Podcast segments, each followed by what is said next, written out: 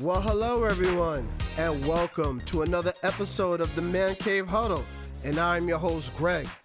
Now, I know usually we talk about lifestyle, entertainment, and sports, but in this episode, we're just going to stick to the sports, specifically the New York football Jets.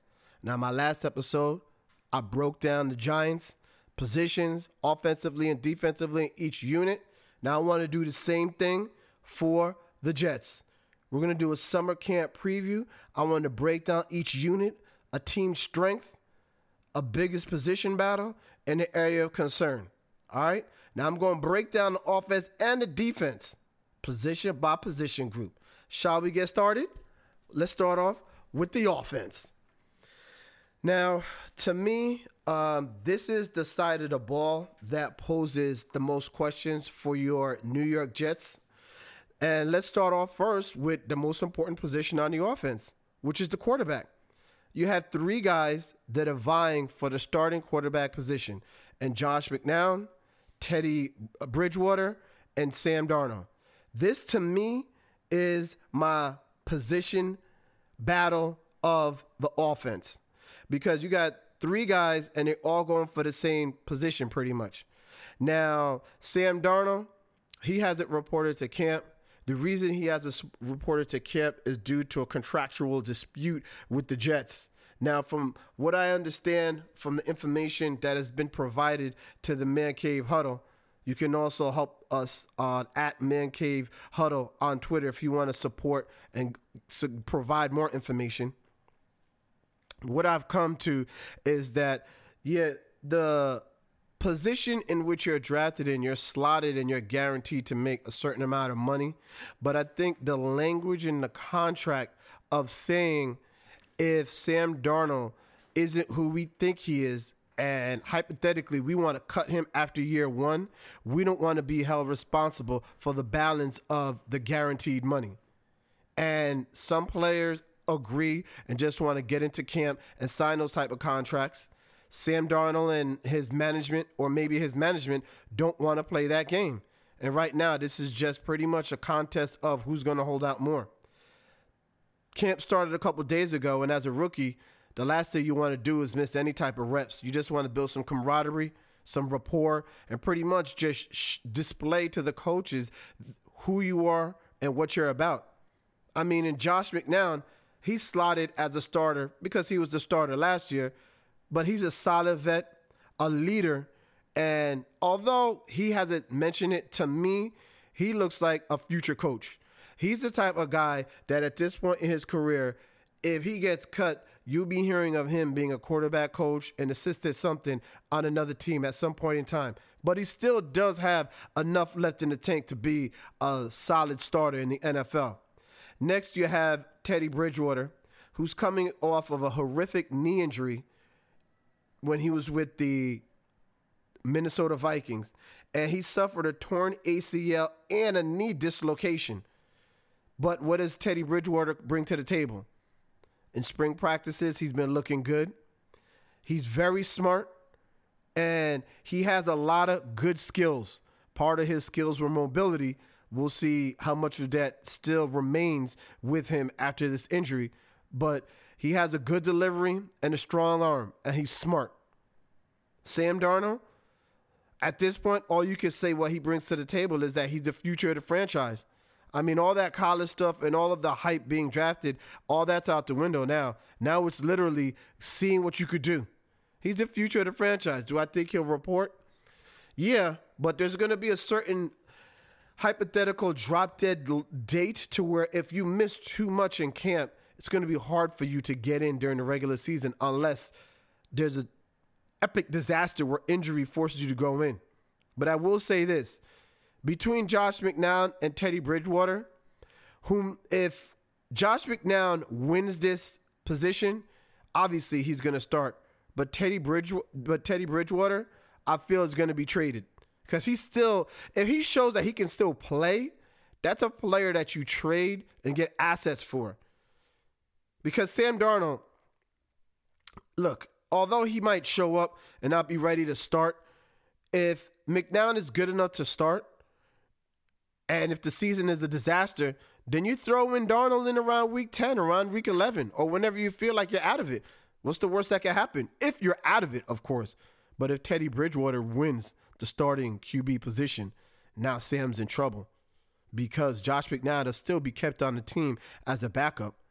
But now what you're saying in Teddy Bridgewater is this guy is not going to let go of the reins unless the season falls apart. And even if it does, he might be playing well enough to where he might not be willing to give up that position. So that to me is the position battle of the Jets offense.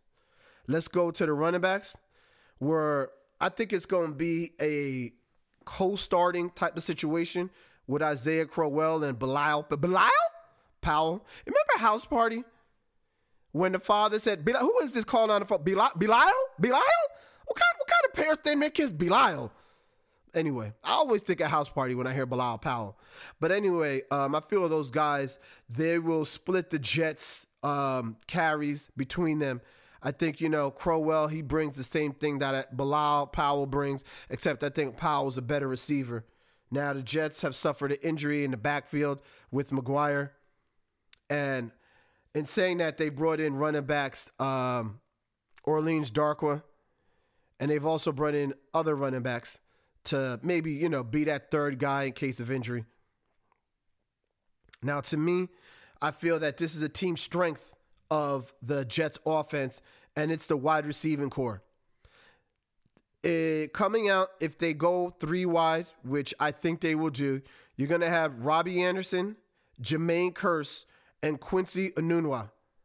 Now, Robbie Anderson, there's a, there's a lot of question marks with these guys too, because with Robbie Anderson, he came out of nowhere last year, had a really good year. Can he back that up? Knowing that teams are going to be playing for him, going to be coached up to defend him. But he did get in trouble in the offseason and could be suspended for a couple games. So, in saying that, is Robbie Anderson going to be available for the first couple games? The NFL will decide that. Jermaine Kearse, solid player, coming over from Seattle last year. He's a veteran where you know what you're going to get. Quincy Enunwa coming back from a neck injury that ended his season last year early, but prior to that, very productive receiver and had high hopes coming into last season. Now, coming into this season, that neck injury is it going to be an issue? Who knows? He'll be the one deciding that. But if Quincy can be solid and give you what he's projected to produce, you have a Jermaine Kearse and Robbie Anderson, hopefully he'll be there most of the season. That's a solid unit right there. I'm not saying best, I'm not saying top five in the NFL, but that's a unit where you could go in and say, we could do some things. And another guy that the Jets brought in via free agency, Terrell Pryor. Now, he had a quality 2016 season with the Browns, and last year, a not so good season with Washington. But the guy is one heck of an athlete. Went to Ohio State, was one of the top recruits in the country, got drafted as a quarterback, was still a good enough athlete to keep a career in the NFL as a wide receiver. So let's say a Robbie Anderson isn't available, you could slide in a Terrell Pryor. Or Quincy Enunwa doesn't produce as projected, you could slide in a Terrell Pryor. Hopefully you get the 2016 and not the 2017 version of Terrell Pryor. Now, an area of concern for me on the offense, an area of concern. This is major key alert right now. The tight end position. Last year, somebody they could count on, Seferian-Jenkins, Well, his production was so good, he left and went to the Jaguars via free agency and cashed in on the season. So now, who do you have left to battle for the tight end position? Well, I'm not I'm going to name a couple players, not in any specific order, whom I feel that are the best to the least. I'm just throwing out these names. You have Jordan Leggett, a 2017 fifth round draft pick, 6'5, 255 pound pass catcher tight end, who was the national champion with Clemson when they beat the Alabama Crimson Tide, but who has not played a down in the NFL due to just not being dressed up because he probably wasn't ready or they had too many bodies and they can't afford to have too many bodies to take away from other areas of need in the tight end position. Now they this year have drafted Christopher Herndon, a rookie 6'4, 253 pound tight end in the fourth round. He was taken from the University of Miami. For all my U fans, he's from you. He's another pass catcher tight end with obviously no experience because he's been drafted as a rookie. And you sit there and say, What's a pass catcher tight end, Greg? Well, a pass catcher tight end is a tight end pretty much that is his strength is the receiving game. And obviously, you don't want him in situations in which you have to block goal line, third and three, and you want to run for that first down, things of that nature. Because you know when he's in the game and he's lined up next to the tight end, you might want to shift your zone, your blocking to help that tight end. You might want to have a running back chip that defensive end just to give that tight end some help. But if you know you got a blocking tight end, in which the Jets have an Eric Tomlinson, he could do some things in the pass game, but his specialty is blocking. Now, you could maybe have scenarios in which you blend in what Jordan Leggett could do good with Christopher Herndon, along with Eric Tomlinson, and they all get in on certain situations. Maybe the tight end could be a functioning position. But as of now, you don't know who's starting, you don't know who could do what, and you don't know what guy has the heads up in that position. So that is the day to day who played better today type of situation. Now, the offensive line, I know last year was an area of weakness, but the Giants did. I mean, the Giants. I'm sorry, Jet fans. Don't get on me. Don't get on me. The Jets, they did somewhat address that by acquiring the services of Spencer Long. Spencer Long is a former uh, 2014 third round draft pick from the Redskins who signed as a free agent with the Jets, a four year deal worth 27.5 million. Now he's expected to clear up some of the issues at the center position and give that offensive line an upgrade from the departed Wesley Johnson. Now, he's slow to come along in spring, and hopefully he'll be able to take every rep because he's recovering from quad tendon surgery. But if he wants that position, he's going to be available. and He's going to want to be able to start and get all the reps. Now, everybody else on that offensive line Kelvin Beachum, James Carpenter, Brian Winters, and Brandon Shell they'll all remain. Now, I think, you know, the symmetry, the cohesion with the other four guys is there, obviously coming back. But what you get with an upgrade at the center position is a guy who's going to call all the blocking assignments, call what the front is, and basically be the quarterback of the offensive line. Spencer Long can produce the way he's expected to. You can expect an upgrade at that position. Now let's switch gears to the defensive side of the ball. And we'll begin with the line. Expected to start on that defensive line is that former first round draft pick, Studley Leonard Williams. And at the nose tackle, Steve McLendon. Those two guys be able McLendon, two gap, he'll be able to clean stuff up in the center of that defense. Leonard Williams, he'll definitely be able to stuff the run as, as well as provide a pass rush. But the position battle for me on the D, and this is also an area of concern, is the other defensive end opposite Leonard Williams. Who can take the double team away from Leonard Williams? Who can set the edge on this side of the defense? Because if this position shows to be inept, then all you're going to do is when you're passing, double team Leonard Williams and you'll just sit there and know when you're running that other defensive end who can't do anything is where you're going to run at. Because that outside linebacker in this 3 4 defense that the Jets run, his position is to rush the pass, passer and set the edge on the run. Now, you got a couple guys vying for this job opportunity, and Henry Anderson, Xavier Cooper, and you have Nathan Shepherd. You got a whole bunch of bodies along that defensive line for depth and players that you can rotate. But as far as Anderson Cooper and drafted Nathan Shepherd, somebody has to prove that they not only can be the starter, but can produce the way that they need to for that defensive line to function properly in this 3 4 defense. Now, speaking of linebackers in the 3 4 defense, you have Jordan Jenkins, Josh Martin at your outside linebackers, but Mr. Josh Martin and David Bass, they'll be battling for that starting position at that outside linebacker spot. Now, both of them are good, but whomever the loser between Josh Martin and David Bass will be, will be the situational pass rusher, and the other will be the every down linebacker. It's a nice problem to have. And as far as your inside linebackers, you're going to have Darron Lee and Avery Williamson as your inside linebackers. Mr. Avery Williamson is the free agent pickup from the Titans. A nice young athlete, a thumper at that position who's very athletic, who could defend and roam around in the middle of that defense.